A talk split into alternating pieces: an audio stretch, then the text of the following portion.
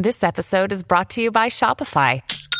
Forget the frustration of picking commerce platforms when you switch your business to Shopify, the global commerce platform that supercharges your selling wherever you sell. With Shopify, you'll harness the same intuitive features, trusted apps, and powerful analytics used by the world's leading brands. Sign up today for your one dollar per month trial period at shopify.com slash tech, all lowercase. That's shopify.com slash tech. Another day is here, and you're ready for it. What to wear? Check. Breakfast, lunch, and dinner? Check. Planning for what's next and how to save for it? That's where Bank of America can help. For your financial to-dos, Bank of America has experts ready to help get you closer to your goals. Get started at one of our local financial centers or twenty-four seven in our mobile banking app. Find a location near you at bankofamerica.com slash talk to us. What would you like the power to do? Mobile banking requires downloading the app and is only available for select devices. Message and data rates may apply. Bank of America N A, member F D I C. At Evernorth Health Services, we believe costs shouldn't get in the way of life-changing care. And we're doing everything in our power to make it possible. Behavioral health solutions that also keep your projections at their best? It's possible. Pharmacy benefits that benefit your bottom line? It's possible. Complex specialty care that cares about your R O I? It's possible. Because we're already doing it. All while saving businesses billions. That's Wonder made possible. Learn more at evernorth.com slash wonder. Welcome to the New Books Network. Hi, everyone. Welcome to your podcast. I'm your host, Javier Mejia from Stanford University. Today, I have the great pleasure of being with Simon Johnson. Simon is professor of entrepreneurship at the M I T Sloan School of Management, where he's head of the Global Economics and Management Group. Simon has been chief economist at the International Monetary Fund, and he currently co-chairs the C F A Institute Systemic Risk Council.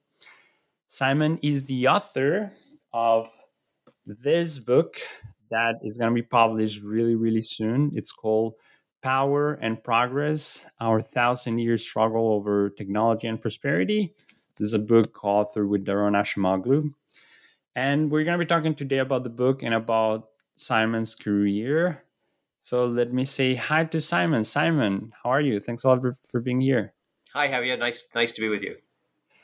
Um, we're going to talk about the book in, in a second. But before that, I would like to hear more about your career. You're a very um, well-known scholar, but you're also very well connected with um, policy circles. Uh, you have served in um, international organizations and you have advised uh, governments and so on. Tell us a bit about your story. How did you end up being the, the scholar that, that you are today? Uh, well, I, I think the, the short version, Javier, is that I, I thought economics, uh, when I went into it, was going to be a bit more like engineering. I thought you'd be like building things and, and helping people build things. And I, I've tried to find that Uh, problems like that and, and people with, with issues. So I worked in, in Eastern Europe in the former Soviet Union. I had a postdoc at Harvard and I worked at Duke for a while on those issues. And, and then I, I worked on sort of long-term development uh, and growth issues because that was, and, and governance issues, that it was something that had come out of the work um, in Eastern Europe.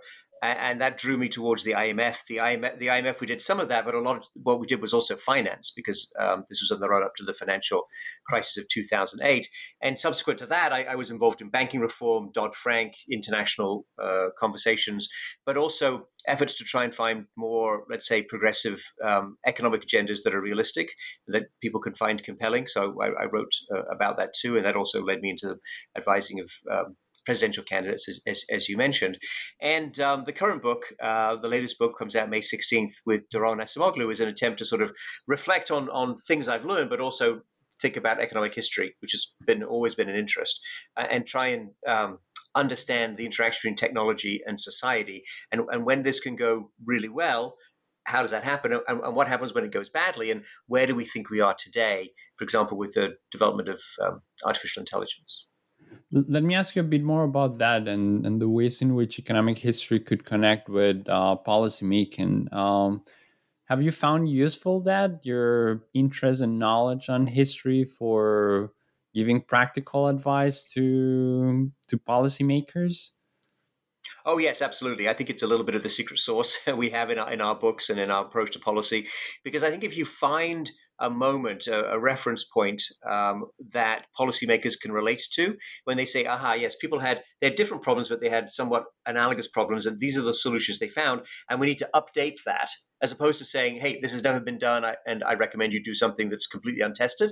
Saying you, we're going back to something, particularly in the United States, where you can say there's a long American tradition of regulating banks correctly, managing the fiscal deficit, invest investing in in science, and and um, tapping the economic benefits of that. Th- those are all themes that I've worked on quite quite extensively. In all of those cases, there's a lot of history underlying my analysis and, and how I explain things to them. Of course, when you actually get in the elevator with the with the politician and you only have thirty-five seconds, you do need to hit the punchlines. But behind all of that is as much economic history as, as I can muster. Okay, that's that's very interesting. Um... Let's let's get into the book, and, and I think that that's going to be a good setting to even explore further this large theme on, on the role of history on on policy advice. And and maybe the first question that I have for you comes from the fact that your book, in a certain way, is a critique to an optimistic that is probably the dominant view of, of technological progress, right? And you're going to tell me over this entire conversation what are your arguments to be against that view. But there's this crucial concept that uh, you coined that um, you, you frame as productivity bandwagon, right? Would you mind telling us what is that and why that seems to be crucial in this optimistic view of, of technological progress? Absolutely. That is that is a crucial concept. Yeah, so at, at M I T, uh, we get a lot of techno-optimism. You probably get even more at Stanford, by the way, Javier. And, and the core idea is that, look, stuff is going to be invented, that we have creative people. They come from all around the world uh, to, to invent things in the United States. This will happen.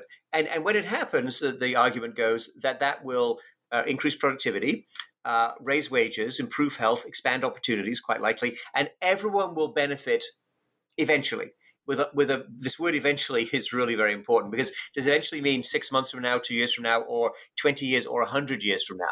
That you think about these things very differently depending on that, that sort of time frame. But that is the core idea. And the bandwagon is the idea that this will pull everyone along. Everyone will get pulled up. Okay, so Mark Zuckerberg may get rich before you do, but we're all going to be, imp- our lives are all going to be improved by what, by the advent of social media, for example. And, and yes, we are in the business of questioning that premise. And under which circumstances do you do you argue that that bandwagon is um it's not appropriate? Or I, I guess that your claim is that it's probably less um, um prevalent than what uh, most people would uh, would agree. What are those circumstances in which we should be confident that that uh, productivity bandwagon is is going to be there and is going to be working properly in the in the short term? Well, that that's also the key question, to, particularly in terms of policy. So if we look back over a thousand years, Javier, uh, we argue there's a pretty coherent trajectory of the development of, of income per capita and technology coming out of, um, of of Western Europe and spreading around the world and having impact in, in, in many ways. The productivity bandwagon, that link from invention to um, productivity and to higher incomes and better lives, it really only worked out well or very well once. Now, there was an important once, end of the nineteenth century, early twentieth century, and it, it involved um, it, it, crucially a lot of countervailing power. So you had big business that grew up, but you also had trade unions that were able to, to push for, for um, the wages to get higher. You had regulation, for example, on, on, on railways, antitrust regulation, the, the, the, the beginning of that. And very importantly, and it's a great question, how much was policy and how much was, was environment, how much was luck? When we had a lot of automation in this phase, when electricity spread through factories, so Henry Ford, for example, had a invented the assembly line and then made it even better with electricity. Um, that automation was accompanied by the creation of a lot of new tasks.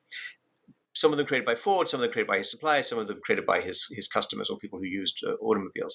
And that drove the demand for labor in a way that pushed up real wages in the early twentieth century, and then even more after World War Two. So the fifties, sixties, and seventies are, are decades in which new task creation was so strong that we could have plenty of automation in industrial countries and still have real wage growth. Unfortunately, after nineteen eighty, we've had a return, let's say, to some more historical phenomenon. And while we've continued to innovate, we continue to have new technology. The rising um, wage inequality, particularly between people with a lot of education and people with very little education, that reflects the fact that the productivity bandwagon has once again broken down. So this breakdown is, it's not the only time it's broken down. In fact, you might say that the anomaly was the fact that it worked well for something like seventy years. Uh, but it's not unreasonable to say, okay, we don't have the economy of nineteen ten or nineteen twenty or nineteen fifty. We have a different economy, different structure of employment and so on. But can't we find some way to share prosperity while also enjoying or channeling, or maybe it's redirecting uh, the, the, the way we invent technology? Let me try to uh, dissect a bit how I understand your your theory, so we can go a bit like piece by piece and, and we dig into the details. So I feel that you argue that there are two forces that would make technological progress uh better uh, tool for uh, to improve living conditions of the average person. And one of those is related strictly to the type of technology that is being uh, improved, right? And and there you talk about automation as uh, in general different from other types of technological uh, progress, right? Then there's the other component that it's is the institutional or what you call choice dimension of it, that of course these two things seem to be connected, but they seem somewhat different. Would you mind if we talk for a bit about these features of what type of technologies are probably more convenient for for the improvement of, of living conditions? What's the problem in general with automation? And probably before that, what do you understand as automation? And, and what are probably the consequences of how automation is different from other types of technological progress? Right, yes. So we, we used automation to mean uh, machines replacing people. Um, and that does, of course, typically raise the average productivity of the people remaining in the factory or, or the grocery store, but it doesn't necessarily increase the uh, marginal worker productivity. And that's a key distinction that is quite hard to explain to general audiences, but economists tend to get it right away, which is if I have a coffee shop with four people and I produce a thousand coffees, coffees a day, and I and I have introduced self-checkout so I can um, fire two of the workers, two workers still make coffees, I don't need the two who manage the cash register.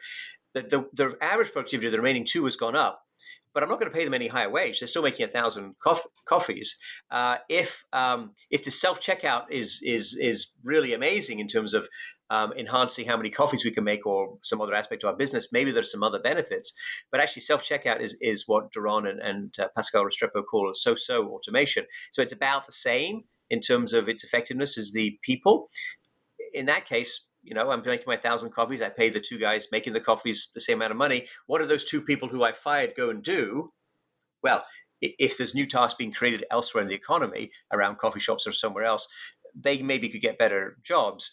But of course, we've, what we've seen in the last forty years is many people who had good jobs, for example, in manufacturing, being laid off as part of this automation process, not going into high marginal productivity new tasks, but going down to work in something like fast food or in retail where they earn substantially less than they previously earned in manufacturing jobs, particularly unionized jobs. So let me like take that idea of automation and, and connect it with your description of how technological progress has been convenient for most people in a very special probably moment in history, right around the second part of the nineteenth century. Um, if anything, um, what were the technological features of, uh, or the technical features of technological progress during this period? I know there are going to be some institutional features that were important as well, but there seemed to be some type of technological progress that was uh, singular in that period. You seem to suggest that railways had a specific type of interaction between productive factors. What's, what's the story in that period? Right. So railways, of course, started a little bit earlier in the eighteen twenties and eighteen thirties, but the technology matured and, and, and really spread very widely, including across the United States from the eighteen fifties. Yes, and we do feel that because, I mean, railways do, in, in some literal sense, replace human labor and, of course, of course horses, but they were also uh, extended human capabilities, uh, including the ability to communicate. And, of course, telegraph, the development of telegraph, was really spurred by uh, railways because you needed telegraph in order to operate the railway, make the railway safe, and also um, pass messages along through the, through the railway system and coordinate. So that uh, expanded capabilities in such a way, and, and on created markets, right, and reduced transportation costs, and also shrank distance. And now, for the first time, people could systematically uh, communicate in a more or less instantaneous uh, manner. That really helped spur a lot of manufacturing development. It helped spur a lot of development across um, the United States, for example, also in in Western Europe and, and beyond.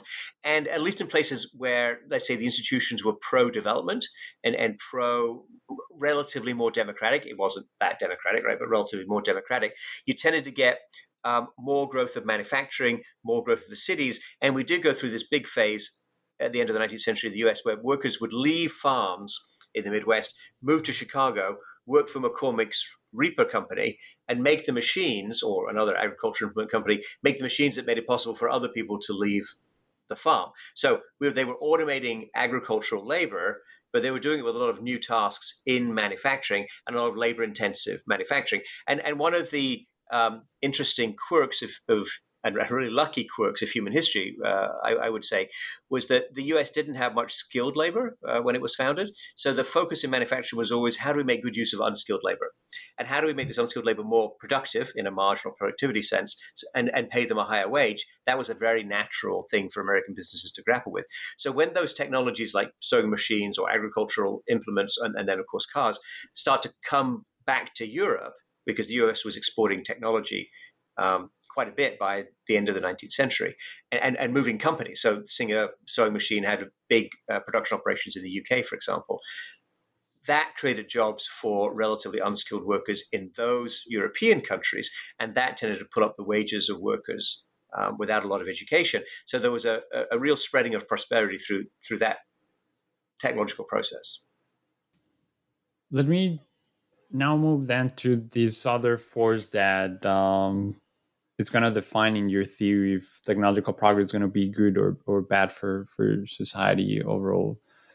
And and it's what you call the choice dimension behind technological progress that I relate to the institutional features of, of, of society, right?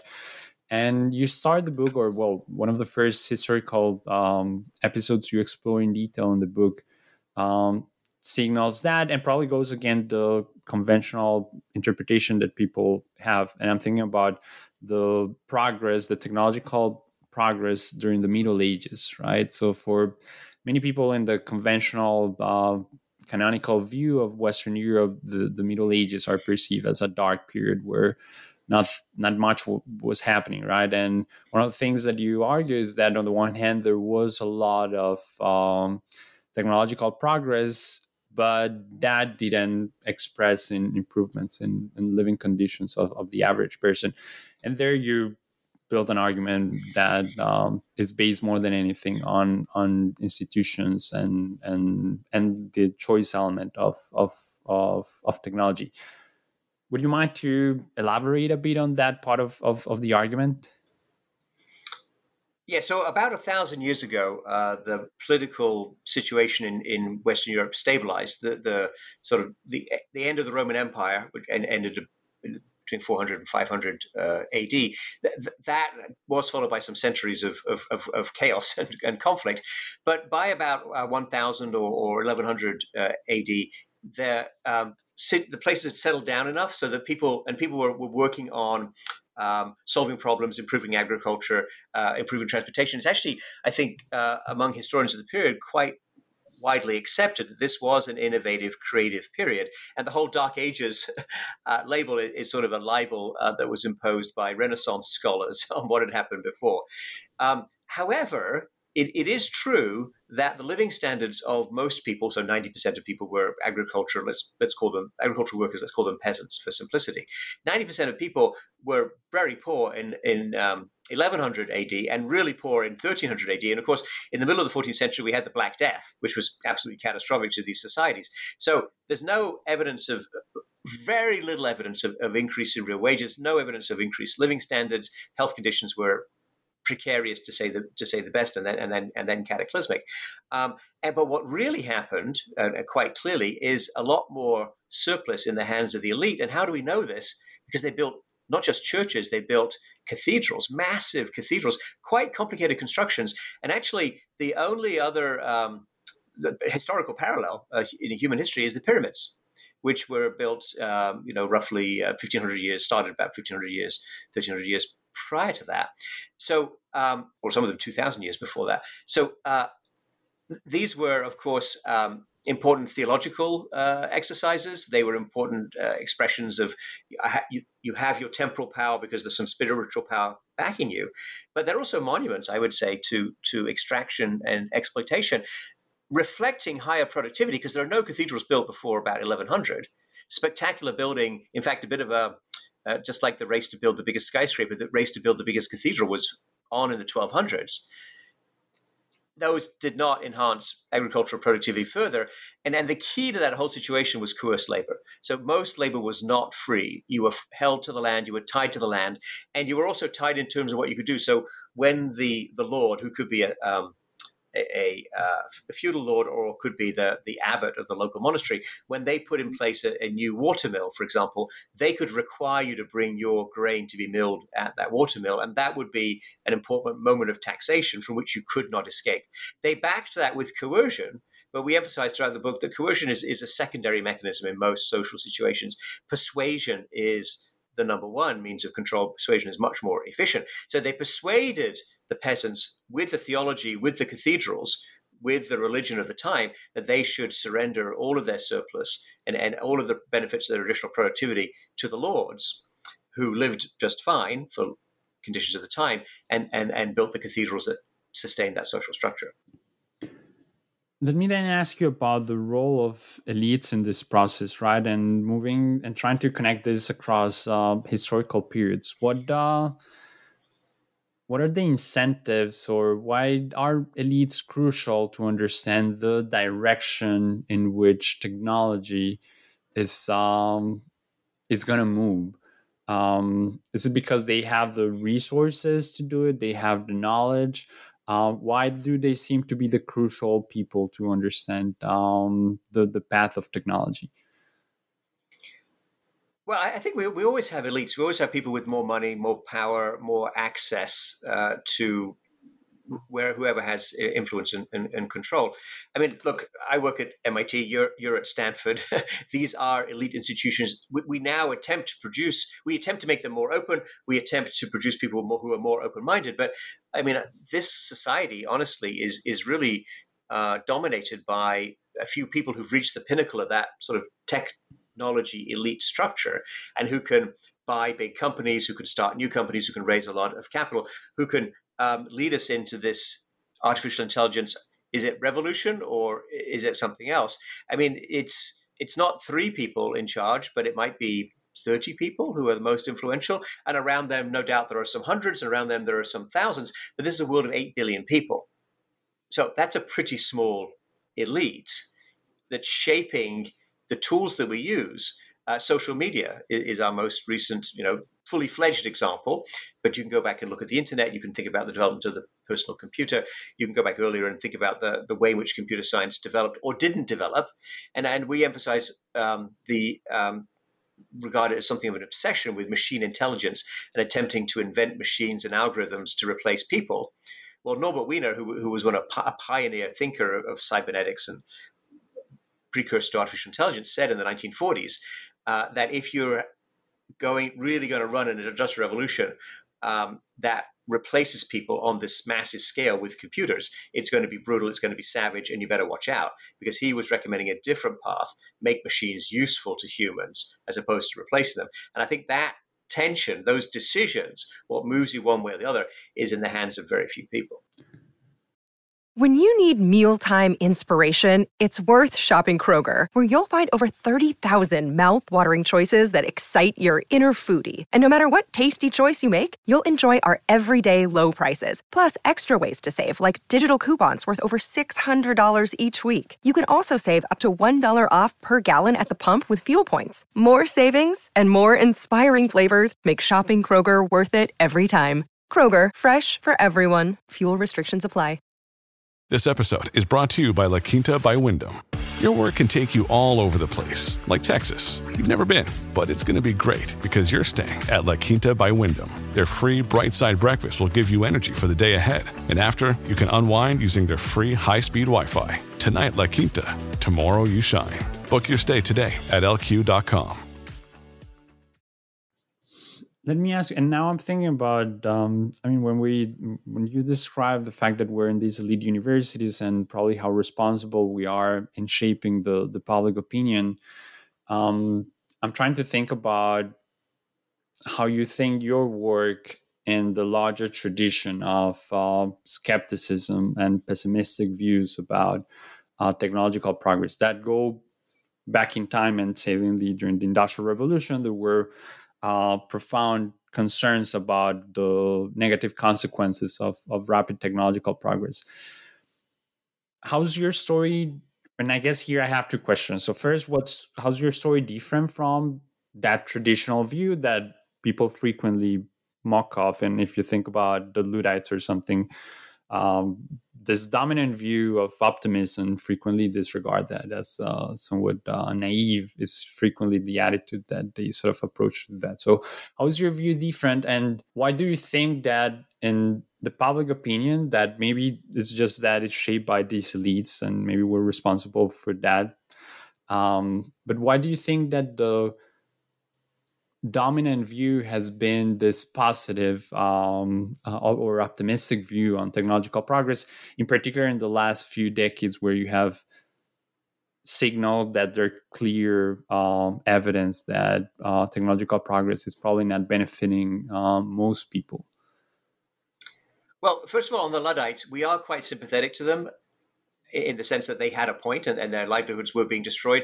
However, we're very different from the Luddites in that we don't want to try and stop technology from developing. I think that's a fool's errand. We want to channel it in a different direction.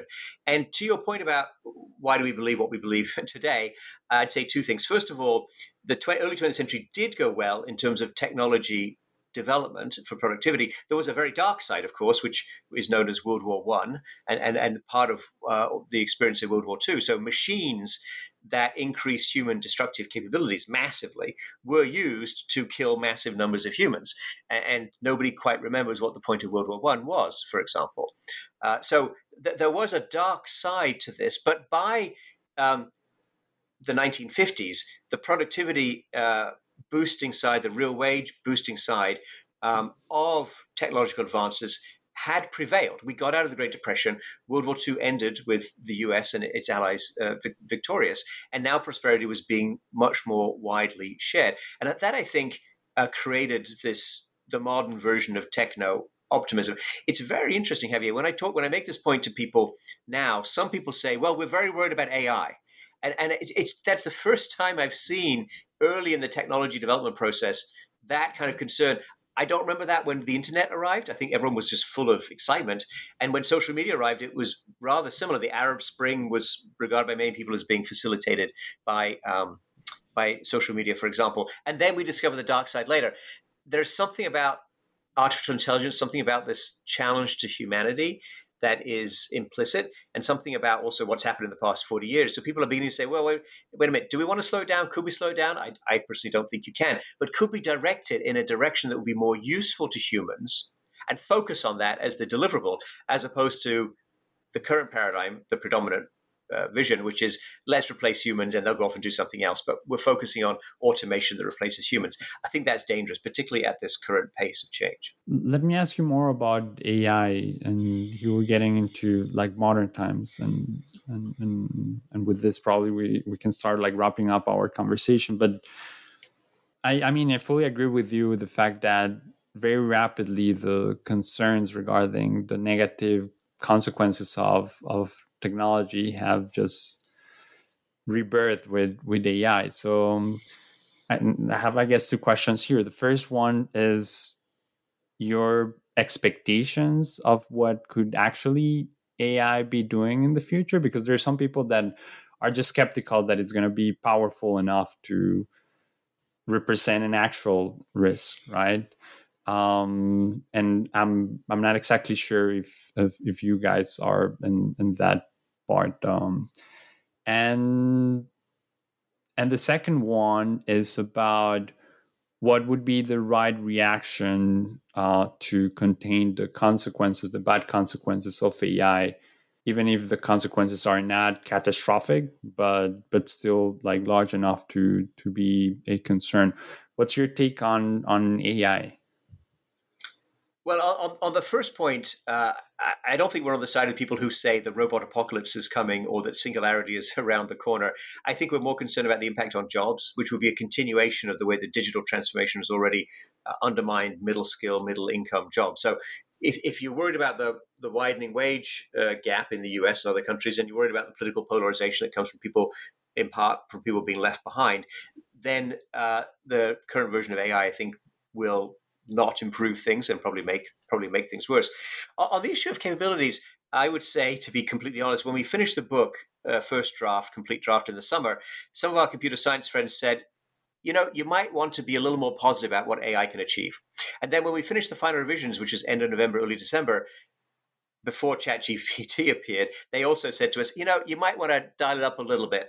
And so we, we hedge partly. I mean, we do say social automation could be bad, but, you know, more capabilities uh, replacing people could also be very bad. It doesn't seem like it's a um, productivity transforming automation of the kind that electricity was when it was in, when it was harnessed to factories, for example, because that that can change some of the dynamics because it can have sufficient positive spillover effects.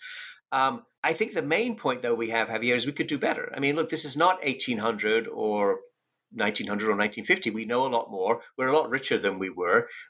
There's many more people interested in these issues, listening to your, you have a podcast, people listen to your podcast. There's an engagement at, the, at a social level. And if we can find um, policies, as, as, as you mentioned at the beginning, I do a lot of work in the policy space. And I think my role is to, it'd be an interface between sensible economic analysis and what policymakers can get their minds around. I don't write legislation. Other people do that. I don't build political coalitions. Other people do that. But I'm trying to help on that translation between good, sensible economic analysis, a robust analysis, and ideas that political policymakers can use. I think this, this the United States is a very pragmatic, empirical country. Uh, I'm an immigrant. I came from the U K uh, long time ago, and, and I like it here. I, I think that it's it's a very open process. It's a very open intellectual debate. It's a very um, it's very open to proposals, but you've got to back it up, and you've got to have substance, and you've got to defend your ideas, and you've got to have the discussion. And I, I think we, that's what we need to do. We need to find ways to make the computers and the algorithms more useful to people and solve real human problems. And you know what? We get to define what the problems are. They can be in public health. They can be child poverty. They can be problems uh, with, you know, the absolute failure of some schools to deliver a decent education. They can be uh, global, if you want to frame it in that way. They can be climate change. I mean, the, there's no shortage of problems to be solved in, in the world, and there's no shortage of creative people around M I T, Stanford, and, and many, many other parts of the United, throughout the United States and across other countries. But it needs to be harnessed, channeled, taken in a certain direction. And I don't think if you leave the existing technocratic elite in uh, uncontested charge of this process that you're going to get what you want. Can I ask you, how do you imagine the right type of regulation here or the right type of policy approach? Are you thinking that the right way of dealing with this would be through uh, uh, tax deduction type of framing, or should the state uh, design a massive plan that would guide where firms should innovate? How, in practical terms, would uh, like a good policy approach look like in order to move in the direction that you think is appropriate and that you describe in the book? So I, I have three suggestions, uh, all based on, on other people's deep work, by the way, but I think also supported by our book. The first is is protection of individual data rights. This is uh, Jaron Lanier's idea. He calls it data dignity. I call it property rights, because a lot of these large language models are being trained on data that's being stolen. And you'll like this point, Javier. If you think about every major technological transformation, they've always included some element of converting what was previously common property to private property, and then monetizing it, and then consolidating it, and then turning it into new power. So water was free because water becomes water power, water mills. That becomes the basis of the medieval societies we talked about. That actually becomes, the, of course, the first power source of the Industrial Revolution. Railways were made possible by effectively seizing, with compensation, but limited compensation, seizing private land and building these networks, right? Uh, telecommunications is taking the airway, airwaves, the, the spectrum, uh, air, which is absolutely free before you invent radio, and saying, you know what, we're going to divide it up. The government's going to decide who gets what. We auction it off. It becomes monetized. So large language models are taking data that we all put out there for free, including things I've written and you've probably written, and I don't know, maybe they get access to your podcast too, and, and using that to train the models. Well, that's theft, or something akin to theft, profitization, whatever you want to call it. Um, that should be controlled. That should be monetized. We should organize ourselves as consumers. I don't think we'll get rich from it, but I think it gives us bargaining power and leverage relative to the big models and, and the big companies and what we want them to invent. That's number one. Number two is surveillance. So I'm always looking for bipartisan potential ideas. I don't know anyone on the right or the left who wants more surveillance. For different reasons, the, the right might fear the government, the left might fear the government and the private sector. Um, but uh, Shoshana Zuboff has, wrote this brilliant book, The Age of Surveillance Capitalism, laying out exactly where we are on surveillance before this current wave of A I, which is going to make it much worse. And I think, Javier, the world will actually become divided into two. The new divisions I propose, geopolitical division, is the countries that have a lot of safeguards around surveillance and the countries with unfettered surveillance. Now, you might call the second set of countries authoritarian, I understand, but not all democracies will have good safeguards either. And I think that is absolutely something we need to legislate, protect, and, and regulate to, to prevent abuse of, of, of, of surveillance, which will otherwise will become absolutely rampant. The third idea is from Kim Clausing, who's a, a professor at U C L A School of Law and former senior treasury official. And she has points out that we do have a graduated corporate income tax in this country, but it's graduated the wrong way. Small companies pay more than big companies. Big global companies disperse their revenue around the world in such a way as to lower their tax burden. She proposes, and I fully support, graduating it in the other direction. So small companies pay less than big companies. And if you're over ten billion dollars in total profits, you would pay the highest corporate tax. I think she says thirty-five percent. I might even go higher. And the key thing here, Javier, is we're going to give the companies, if we adopt this idea, a disincentive to be big. So they will then have a conversation with their shareholders about, should we break ourselves up to create more shareholder value because we go into the lower tax bracket? When Standard Oil was broken up, I'm, I'm sure you know this, just make sure your listeners remember, uh, it was broken up into twenty-five or twenty-seven pieces, all of which did well. And J D Rockefeller became richer and his shareholders did well. But we got more competition. And that was very important for consumers and very important for industrial development. Now what we need is, is competition, uh, not just at the consumer level, but at, I would say, and, and Ron and I would say, the mental model level, because we're very worried about one or two companies, let's call them Google and Microsoft right now, but one or two companies prevailing with huge amounts of data, very big models, and, and, and those capabilities. And if that's the case, they'll make mega profits. They will hold the rest of the economy to ransom potentially, but they will also stifle new creative thinking about alternative models and alternative ways to make computers more useful to people. At least that's what we're seeing right now. So I'm not saying that I know how to break up the companies or the government can, or I should leave it to the courts. I'm saying shareholders and managers, it, you pay a higher tax, tax if you become mega unbelievably successful on the A I revolution, then you're going to decide whether and how to break yourself up to get down to those lower tax rates. So that is regulation through taxation, Javier, is the bottom line here. Let me ask you one final and probably very broad question, um, but I, I want to hear what you think about the the place of the countries that are not in the technological frontier and in your story. And so the policy um, guidelines that you described to me seem very reasonable to be applied in the U S, right? Um, and probably most of the consequences of um, are being thought from like this type of places. But where do places like India, like Colombia, Brazil, um, South Africa played in this story? Do they... Can they do something? Is it is there any chance that if the countries in the frontier of the technology implement this type of policies, you're going to have a flow of innovation to these other countries that have a more flexible regulation? Would it be different, the impact of uh, in these countries if we keep the regulation that we have today? I have the impression that you suggest that they're probably going to be harmed the most than the developed economies. What's the story for the people that are not in the U S? What, what's going to be the future um, as a result of these different choices that we're facing in terms of, of technological progress? I, I think that's a, a super important question. We have to do more work uh, on that without question, without, without, without absolutely uh, work on that more further. But I will say I was talking to a, to a group from, from Indonesia recently, a civil society group. So there was government people and, and lots of people from private sector and, and the N G O sector. And and they we talked about what they would like A I to deliver for them in terms of solving problems for Indonesian farmers and, and, and other very society-specific things.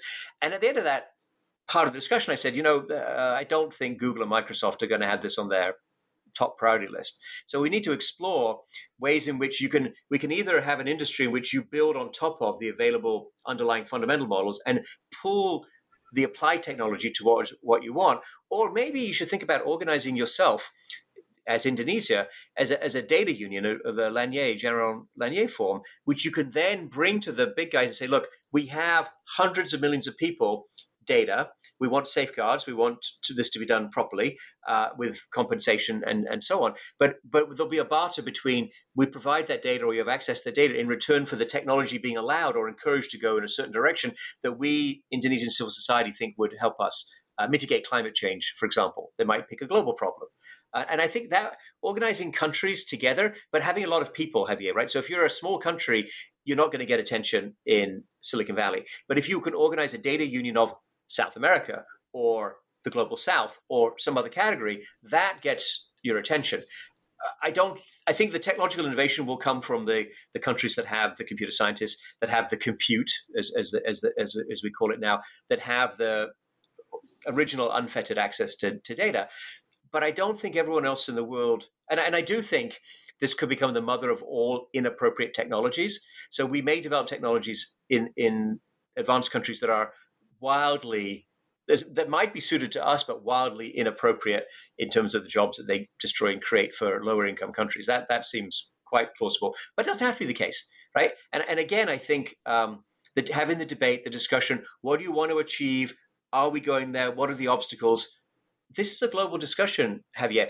It's very gratifying and a little surprising, but we're really encouraged by the fact that our, our book is going to be translated into eighteen or nineteen languages. So that suggests people want to have this discussion, but I, I don't want to to claim that we have all the answers now. I think we need that global discussion. We need people to say, okay, what do we need in terms of better human outcomes? What are the problems we need to solve? And how can we harness the technology to solve those problems in an appropriate manner?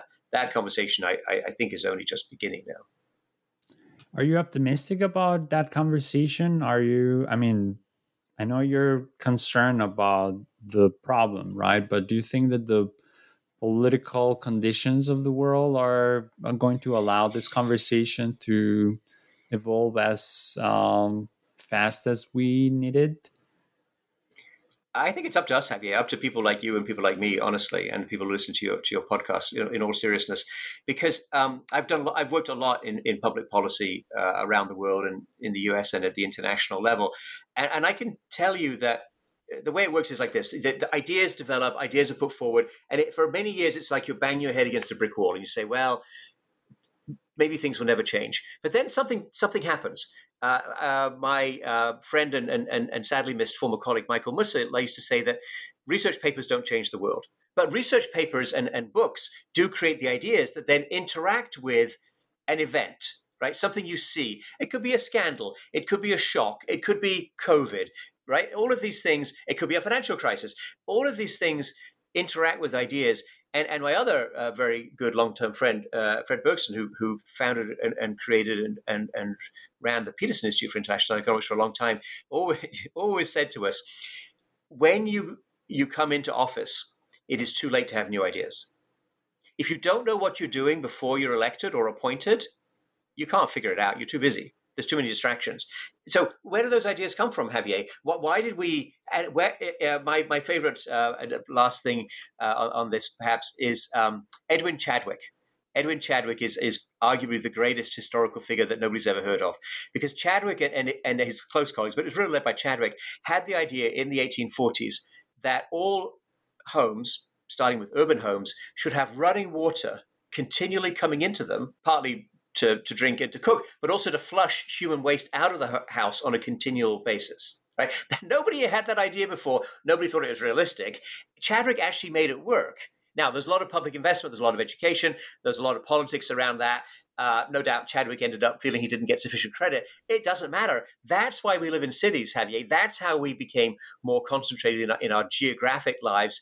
And, and that's how we conquered uh, the public health scourges of the nineteenth century, by the way, through sanitation. That was an idea. That was an idea that, that came from, and you like this twist, Benthamites. So um, uh, Chadwick was was a hardline Benthamite, and they had zero empathy. They did, they went on it because they cared about people. They just wanted a more efficient economy. And they said, you know, it's very inefficient that all these people are sick and not going to work. How do we reduce the, the sick out rates, the, the absenteeism? Right? So they invented sanitation, which transformed the world. I think you have to push on the crazy ideas. You've got to drill down and make them feasible. You have to have the discussions. And then you've got to put them in the hands of practical people and put some money behind them and, and, and, and go for it. That's great. I mean, I love that. Uh, we're finishing on that note that give us the agency to construct the world that that we really need and we want. Um, so I want to thank you. I want to thank you for uh, writing this book with uh, Daron. I think indeed it's going to play a very important role pushing forward these ideas and these discussions that we really need. So um, thanks a lot for that. Thanks a lot for this very um, interesting conversation as well. My pleasure. Uh, very nice talking to you, Abby.